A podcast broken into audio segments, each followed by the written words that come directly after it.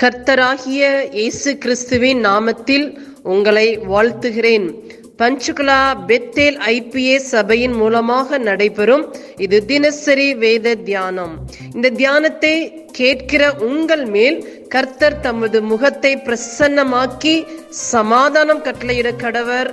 God bless you கர்த்தருக்கு ஸ்தோத்திரம் உண்டாவதாக. இன்றைய தலைப்பு லூக்கா எதின சுவிசேஷம் ஒன்பதாவது அதிகாரம். இந்த முப்பத்தி ஏழுலேருந்து ஐம்பத்தி எட்டு வரைக்கும் நம்ம தியானித்தமானால் ஏசப்பா மலையிலிருந்து இறங்கி வரும்போது திரளான ஜனங்கள் அது அவருக்கு எதிர்கொண்டு வராங்க. அவர்களில் ஒருவன் சத்தமிட்டு ஆண்டவரே எனக்கு ஒரே மகனாக இருக்கிறான். அவன் பிசாசு ஆவினால் பிடித்து அலக்கழிது நுரை தள்ளி கீழே விழுகிறான்.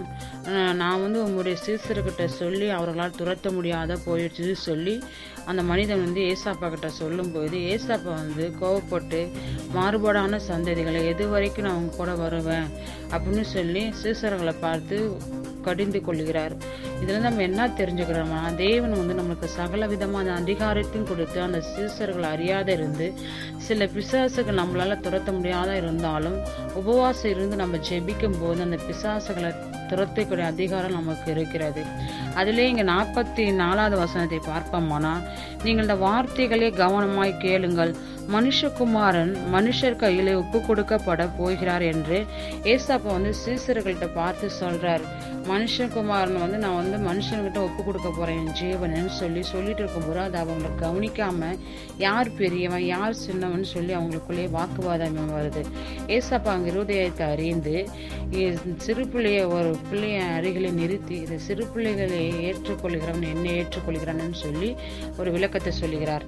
மற்றொரு இடத்துல நம்ம பார்ப்போமானால் மனுஷகுமாரனுடைய மனுஷன் மனுஷனுடைய ஜீவனை அழிப்பதற்கு அல்ல ரட்சிப்பதற்கே வந்தார் என்- என்றார். அப்போ வந்து ஏசப்பா வந்து ஒரு மனுஷனை அழிக்கிறது வந்து இந்த அழிக்கிறதுக்கு இந்த உலகத்திற்கு வரல. இந்த உலகத்துல சகல விதமான ஜனங்களை ரட்சிக்கவே இந்த உலகத்திற்கு வந்தார். மனுஷ ரூபம் எடுத்து தரித்திரரா இந்த உலகத்தில் வாழ்ந்து காடு மேடுகள் எல்லாம் ஊழியத்தை செய்து நமக்காக நமக்காக பாடுகளை பட்டு இந்த உலகத்தில் வாழ்ந்தார். அதை நம்ம நினைத்து அவர்கள் நன்றி சொல்லுகிறா இருக்க வேண்டும். ஆமே இயேசுவின் நாமத்தினாலே இந்த வசனத்தை கேட்கிற ஒவ்வொருவரையும் நீர் ஆசிர்வதிப்பீராக. உன்னி வேதத்தின் ரகசியங்களை அறிய ஆவிக்குரிய ரகசியங்களை அறிய எங்கள் கண்களை நீ திறந்தருளுவீராக. இயேசுவின் மூலம் ஜெபம் கேளும் நல்ல பிதாவே. ஆமேன்.